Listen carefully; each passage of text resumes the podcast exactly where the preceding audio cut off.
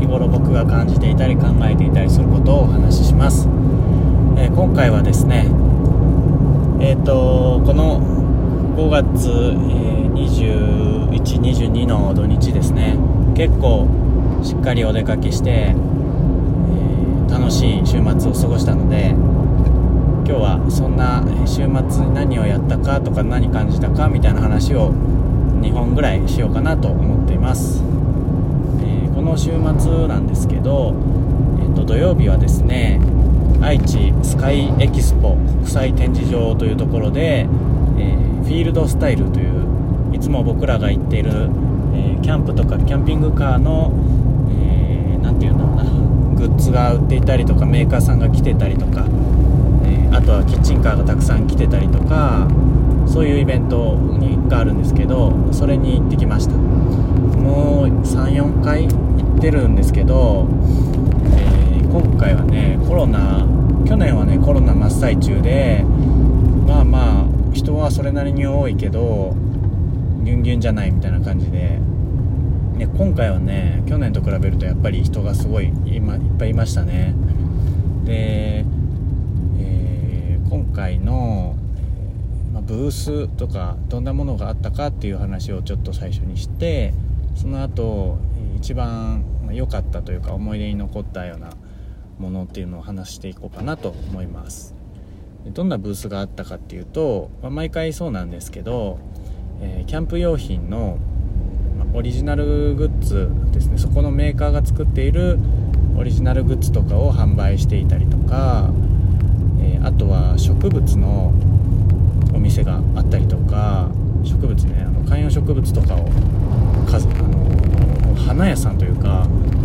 花というよりも観葉植物だな。植物がたくさん売ってるんですよ、えー、お店の名前まではね全然覚えてないんですけど結構たくさん今回は一番今までで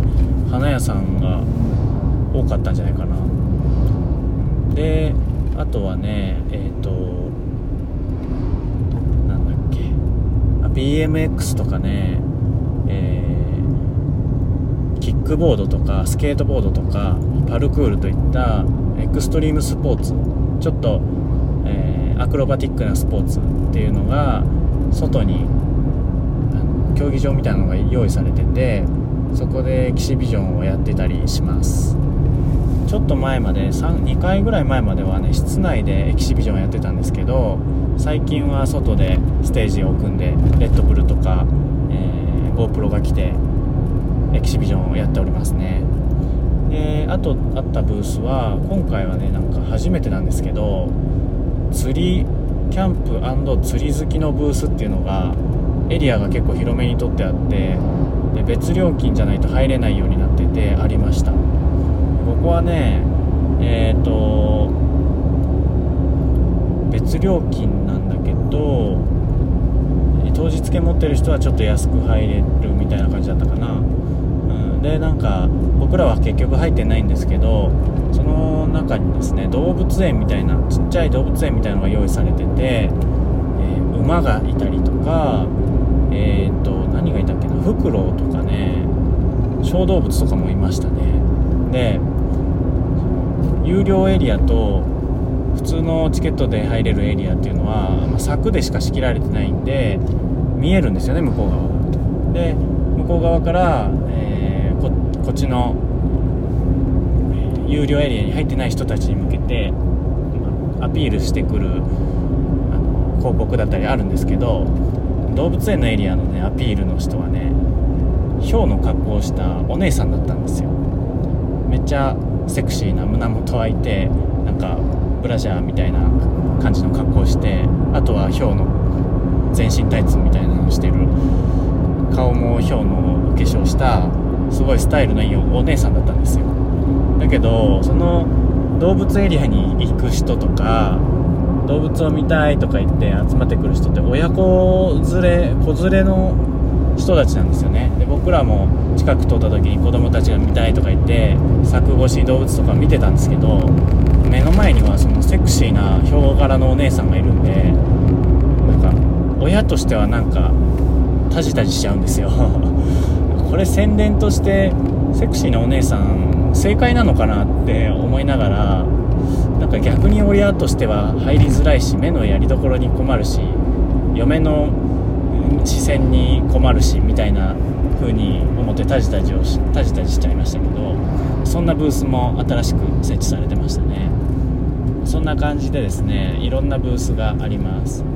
でえっと今回面白いなと思ったのはの植物エリアに盆栽のお店があったんですけどすごいでかい盆栽。なんかめちゃくちゃでかい鉢に入ってる盆栽とかあってでしまいにはピックアップトラックの荷台が全部庭みたいに、えー、土と砂が敷いてあってそのピックアップトラックの、えー、積み荷部分で盆栽を作るっていうのがあってすげえ大きいなんか松の木みたいなやつがねトラックに乗って飾ってあってうわーこれめちゃくちゃインパクトあるけどなんかちょっと搬入大変そうとか そういうことを考えちゃいましたね、はい。うん、でも面白かったですね。相変わらずフィールドスタイルは面白いですね。で、えー、僕が一番楽しみなのはやっぱり青空の下で食べるですね。キッチンカーのご飯ですよ。これはやっぱ最高にいいですね。ピクニックな感じで気持ちよくて。で今回もたくさんお店が来ててですね前にあった、えー、ここ美味しいよねとかこのトラックめっちゃかっこいいじゃんみたいなキッチンカーのトラックもいっぱいあってですねもう大体常連化してる食事のキッチンカーがあって、え、それらを食べながらねひとときを過ごしたわけなんですけども、えー、今日あ今回一番思い出に残ったものはですねやっぱ息子が作った、えー、ワークショップで作ったツールボックスですね。今回はねえー、っとね子供がもう今年4歳の年なんで結構いろいろできる年になってきたのでワークショップ1個やらせてあげようってなって、いつきもやってみたいって言ったんでそれをやりました、えー、どんなワークショップだったかっていうと1枚の木の板がレーザーの加工機でこう抜かれていていろんなパーツの形に抜かれていてでそのパーツが抜ききらずにプラモデルみたいな感じで一部だけちょっとくっついてる部分があるんですよ。これ口で説明するのすごい難しいんですけど木の板のプラモデルバージョンだと思ってもらってプラモデルってこうそのくっついてる一部をキュッキュッキュッってやってプチプチって外すじゃないですか。その部分を木の板なんでノコギリでその爪の部分というかねそこのつながってる部分を削ってノコギリでちょっと木を切る体験をしてでパーツを全部むき出してでそうするとですねもう最初から釘を入れる穴が開いてるんで組み立てて釘をトンカチでトントントントンして、え入れてでツールボックスを1つ完成させようっていうそういうワークショップだったんですよで3000円ぐらいだったんですけど、まあ、それでもこの、あのー、なんかかっこいいねツールボックス持って帰れるならいいんじゃないっていう話でですね子供も一緒にやりましたで一緒にノコギリ持って切ってあげてでトンカチでトントントントンするんですよこれ楽しそうでねノコギリはちょっと難しかったのかもうなんか途中から力入ってなくてですねもうやってよみたいな感じなんですけどもうあの釘でトンカチを打つのは楽しかったみたいでずっとやってましたね。でいつきはねトンカチが大好きなんだよってスタッフの人にね 喋りながらトンカチを頑張って最後まで自分で打ち切りました。でいつトンカチなんかやったかなと思ったら、と、去年の秋にね友達とキャンプに行った時にタープのペグを打ったんですよ。それをやらせてもらってそれが楽しかったみたいで覚えててトンカチが大好き大好きって言って今回は釘を一生懸命打ってましたね。たまに僕の手を叩いたりですねスタッフの男性の手を叩いてね痛いとか言ってやりましたけれどもそれやってでツールボックスが完成したら今度はあのスタンプを押せるんですよ。で10種類ぐらいのスタンプがあって好きなだけいっぱい押していいよって言われて、ね、スタンプなんか子供大好きなんで押しまくってね僕ら大人だとこのスタンプの柄をいかに綺麗にあの柄が出るように押すかみたいな考えちゃうんですけど子供はやっぱりね自由な発想ではみ出てスタンプが見切れてもいいからめっちゃ押してで同じスタンプを連続で押してみたり、えー、見切れさせてみたりあとはねあのスタンプとスタンプを重ねてみたりねほんといろいろするんですよ。で面白いなと思って見ててなんかそういう風に見切れさせたり重ねたりするとねなんかかっこいいんですよね。え超オリジナリティやってかっこいいなと思ってあの感心して見てました。でその後ねそのスツールボックスを持っていろんなところ回ってたんですけどそういうイベントって結構ノベルティグッズって言ってねあの無料でもらえるグッズとかインスタのフォローしてくれたらこれあげますよとかそういうのいっぱいあるんですよ。でそれでステッカー結構もらってるんでステッカーをもらっては自分のツールボックスにこう貼ってカスタムするんですよ。ステッカーチューンをしていくわけですよ。でそのステッカーチューンもね外側に貼るんじゃなくてあえて内側に貼っていくっていうスタイルでねうちの息子はなかなか面白い感性を持ってるなって思ったんですけどそれもなかなかねあの味があっていいですよね。そんな感じでイベントを息子と、えー、娘と嫁さんとみんなで行って楽しんだという感じのお話です。はい。で、えー、一つ僕らが思ったことはですねノベルティグッズって結構、うん、て言うんだろうな。